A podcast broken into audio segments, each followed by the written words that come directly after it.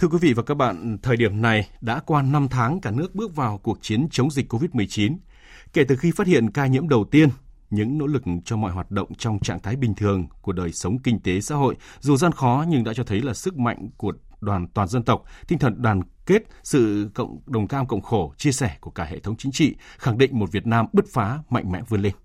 Tiếp tục phần 3 của loạt bài Đại dịch COVID-19, cơ hội để chuyển đổi, phát triển. Mời quý vị và các bạn cùng đến với đổi thay của một vùng quê vốn yên bình đã phải cách ly vì COVID-19 sự an tâm tin tưởng của cộng đồng xã hội, doanh nghiệp và mỗi người dân từ những quyết sách kịp thời.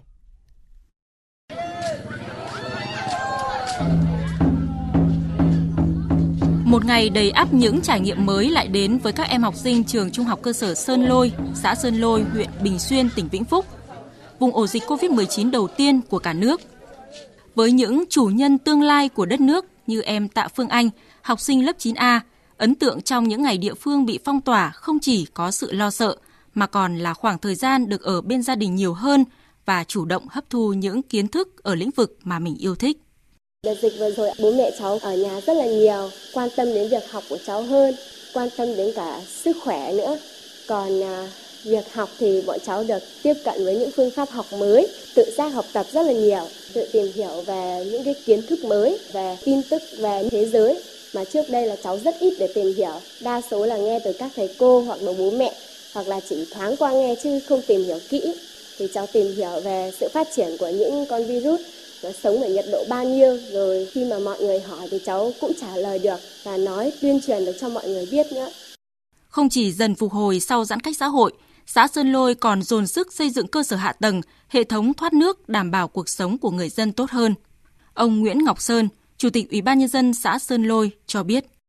Tận dụng cái lao động tại chỗ ấy, bây giờ tức là người lao động ở Sơn Lôi là đi làm xây dựng ở các nơi rồi thì đi làm ở các doanh nghiệp thì tận dụng cái số đấy để chúng ta triển khai xây dựng cơ bản ví dụ như xây dựng nhà chỉnh trang lại sân vườn xây dựng rãnh thoát nước để ờ, giảm ô nhiễm môi trường trong khu dân cư thì huyện giao chỉ tiêu cho Sơn Lôi là có 5,6 cây thôi nhưng đến thời điểm này thì chúng tôi đã hoàn thành hơn 11 cây và phấn đấu từ nay đến hết tháng 6 chúng tôi phấn đấu đạt 17 cây.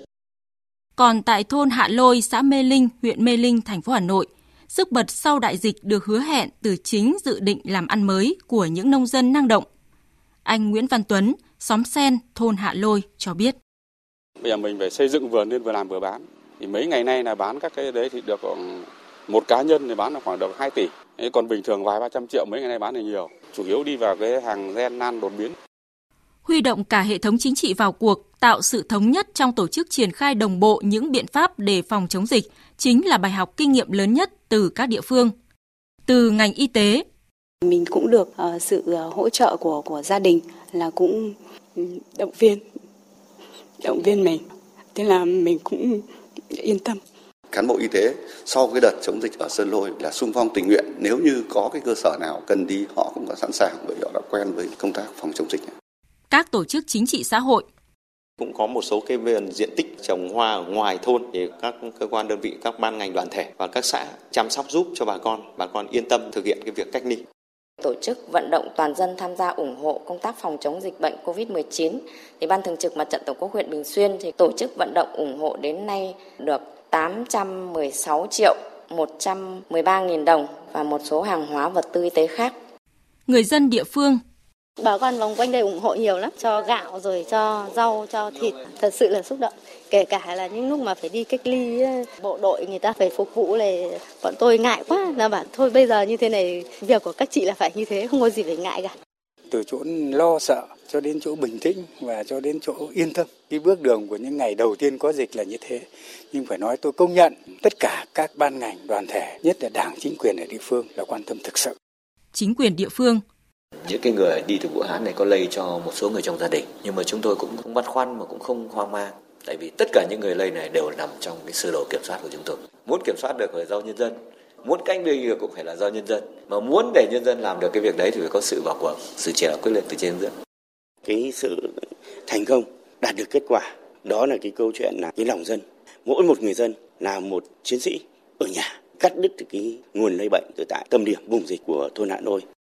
Và đặc biệt là sự sát sao vào cuộc, quan tâm định hướng chỉ đạo quyết liệt của Bộ Chính trị, Ban Bí thư, Chính phủ. Nội dung về COVID-19 được đưa vào chương trình họp của Ban chấp hành Trung ương, Ủy ban Thường vụ Quốc hội, Thường trực Chính phủ, Ban chỉ đạo quốc gia phòng chống dịch COVID-19 hai ngày họp một lần. Ngày 28 tháng 1 năm 2020, Thủ tướng Chính phủ Nguyễn Xuân Phúc đã ký ban hành chỉ thị số 05, trong đó yêu cầu phải thành lập ngay đội phản ứng nhanh. Bộ Y tế hàng ngày có trách nhiệm báo cáo với Thủ tướng về tình hình dịch COVID-19 toàn thể dân tộc Việt Nam ta hãy chung sức đồng lòng vượt qua mọi khó khăn, thách thức để chiến thắng đại dịch COVID-19. Đó là lời kêu gọi của Tổng Bí thư, Chủ tịch nước Nguyễn Phú Trọng vào chiều 30 tháng 3 trong bối cảnh số ca nhiễm COVID-19 trong nước tăng đột biến từ 17 lên 268 người. Lời kêu gọi được phát đi ngay trước thời điểm Thủ tướng Chính phủ ban hành chỉ thị 16 về thực hiện cách ly xã hội trong 2 tuần, từ mùng 1 tháng 4 đến 15 tháng 4 yêu cầu người dân ở nhà chỉ ra ngoài khi thực sự cần thiết, hạn chế các chuyến bay nội địa, tạm dừng giao thông công cộng để hạn chế đi lại, tập trung đông người. Cách ly xã hội là giải pháp chưa từng có, nhưng đã được người đứng đầu chính phủ lựa chọn, quyết định sau rất nhiều cuộc họp thảo luận với bộ ngành và các địa phương. Cũng từ đây, lần đầu tiên trong lịch sử, hai thành phố lớn nhất cả nước là Hà Nội và thành phố Hồ Chí Minh đóng cửa tất cả khu vui chơi giải trí và khu di tích các cửa hàng kinh doanh, cơ sở làm đẹp. Nhiều trường hợp người dân không đeo khẩu trang khi ra ngoài đường đã bị xử phạt. Sau ngày 15 tháng 4, khi tình hình dịch tại nhiều nơi vẫn diễn biến phức tạp, Thủ tướng Chính phủ ra quyết định cách ly xã hội thêm một tuần với 28 địa phương thuộc nhóm nguy cơ cao và nhóm có nguy cơ. Với việc nhiều ngày không có ca nhiễm mới kể từ khi áp dụng tốt chính sách cách ly xã hội, Thủ tướng vẫn lưu ý tuyệt đối không được chủ quan, thỏa mãn Trước diễn biến dịch phức tạp lây lan nhanh chóng ở các nước, Thủ tướng đề nghị không nới lỏng chính sách hạn chế nhập cảnh đến ngày 30 tháng 4, hạn chế các chuyến bay quốc tế đến Việt Nam và chỉ duy trì 10 chuyến bay nội địa trong ngày giữa ba địa phương Hà Nội, Thành phố Hồ Chí Minh và Đà Nẵng. Các kết luận chỉ thị nghị quyết được ban hành kịp thời, quan điểm xuyên suốt của Đảng, Chính phủ là coi tính mạng, sức khỏe người dân là trên hết, ưu tiên cao nhất một tinh thần vì sức khỏe cộng đồng chúng ta có thể phải tiếp tục hy sinh quyền lợi kinh tế để bảo vệ sức khỏe cho nhân dân. Nhìn lại nỗ lực đối phó với đại dịch COVID-19 tại Việt Nam, ông Kidong Park, Giám đốc Tổ chức Y tế Thế giới tại Việt Nam và ông Tani Sagrat, Đại sứ Thái Lan tại Việt Nam cho rằng những quyết sách nhanh, đúng và trúng chính là nguyên nhân quan trọng giúp công tác phòng chống dịch bệnh tại Việt Nam thành công. Đầu tiên, tôi xin chúc mừng Việt Nam cho đến nay đã kiểm soát rất tốt dịch bệnh COVID-19. Phương châm toàn đảng, toàn dân cùng chống dịch với sự quyết tâm và hết mình của các tầng lớp lãnh đạo. Các nhà lãnh đạo đã đưa ra các quyết định nhanh nhạy, sáng suốt và người dân thì chấp hành các chỉ thị một cách nghiêm túc. Theo tôi, điều này có được là do niềm tin vững chắc của nhân dân Việt Nam với Đảng và Nhà nước. ประเทศมีนโยบายคล้ายกันนะครับแต่เวียดนาม Mặc dù chính sách của các nước trong phòng chống dịch khá giống nhau, nhưng tôi nghĩ rằng Việt Nam là một trong những nước thành công nhất trên thế giới nếu nhìn vào con số nhiễm bệnh. Việt Nam đã có những biện pháp phòng ngừa từ rất sớm, sớm nhất và mạnh nhất.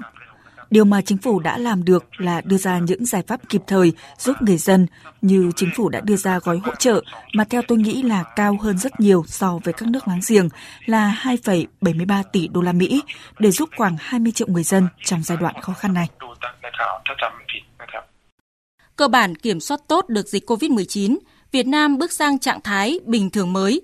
Những bước đi thận trọng, phù hợp trong thời điểm này không chỉ nhằm đưa nhịp sống trở lại bình thường với mục tiêu bảo vệ sức khỏe nhân dân, ổn định xã hội, giảm thiệt hại đối với nền kinh tế, mà còn nhằm tạo mọi điều kiện để duy trì và sớm phục hồi hoạt động sản xuất kinh doanh, sớm tận dụng cơ hội sau khi hết dịch để phát triển nhanh và bền vững nền kinh tế.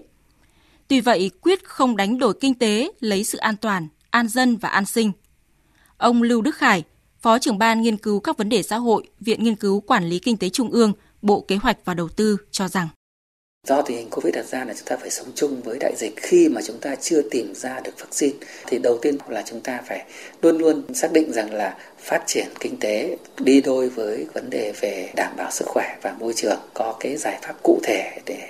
thích ứng để mà xử lý khi mà dịch có thể xảy ra. Một mặt thì chúng ta cũng tạo điều kiện để đối tác cũng như là các nhà buôn bán ở bên ngoài có thể tiếp cận được thị trường Việt Nam theo cái hướng là vừa đảm bảo an sản xuất nhưng vừa đảm bảo an toàn, à, tạo các điều kiện thuận lợi nhất để cho việc di chuyển lao động cũng như là di chuyển hàng hóa từ nước ngoài vào Việt Nam trong cái thời gian về dịch bệnh và rút đặt ưu đãi tối đa tối đa cái thời gian để cho mà đảm bảo được cái độ an toàn nhưng mà không làm cho cái việc sản xuất quá bị trì trệ.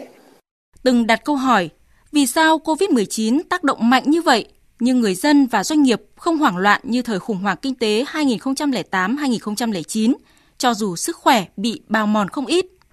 Nhiều chuyên gia kinh tế và tài chính đã tự tìm được câu trả lời từ thực tiễn, đó là người dân, doanh nghiệp an lòng tin tưởng theo Đảng và chính phủ. Theo các chuyên gia, thời gian để phục hồi sau đại dịch COVID-19 sẽ ngắn hơn cuộc khủng hoảng trước. À, tôi cho rằng là cái sự đồng hành của chính phủ đối với doanh nghiệp, đối với người dân à, thông qua các cái nghị quyết giúp đỡ doanh nghiệp về giãn hoãn thuế hoặc là những cái ưu đãi về tín dụng hay là cái gói hỗ trợ đối với người dân 62.000 tỷ thì đã tạo ra một cái niềm tin của người dân và doanh nghiệp à, đối với chính phủ.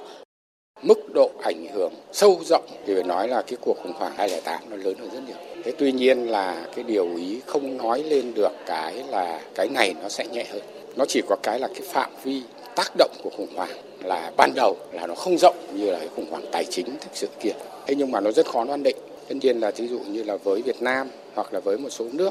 mà cái tác động nó không lớn ấy, thì cái khả năng phục hồi nó sẽ nhanh hơn. Cái đánh giá mới nhất dựa trên cái khảo sát của Tổng cục Thống kê vào tháng 5 vừa rồi thì cũng cho thấy là khu vực kinh tế ngoài nhà nước là khu vực có tỷ lệ chịu ảnh hưởng từ Covid-19 là thấp nhất. Chấp nhận chi ngân sách để cứu nền kinh tế và cứu cả người dân, giữ lại nguyên khí quốc gia để hồi phục khi đẩy lùi dịch bệnh. Tiến sĩ Cấn Văn Lực, cố vấn cấp cao Chủ tịch Hội đồng Quản trị Ngân hàng BIDV, kiêm giám đốc trường đào tạo BIDV cho rằng chúng ta đang bắt đầu làm những điều không tưởng, nhưng không phải là không có cơ sở. Ông phân tích. Chúng ta cũng đã lần đầu tiên và cũng là đột phá có những cái gói hỗ trợ cho người dân và doanh nghiệp mang tính chất gọi là chưa có trong tiền lệ. Ví dụ gói an sinh xã hội 62.000 tỷ. Trước đây chưa bao giờ có một gói như thế và lớn như thế. Phải thực hiện thực thi rất tốt, rất hiệu quả. Những cái gói hỗ trợ đã được đề ra và đảm bảo đúng chúng đối tượng, không trục lợi chính sách. Thứ hai là cũng cần phải đẩy mạnh cái xuất khẩu, nhất là những cái thị trường mà có mức độ tăng trưởng tương đối thấp thời gian vừa qua, như là EU, như là ASEAN,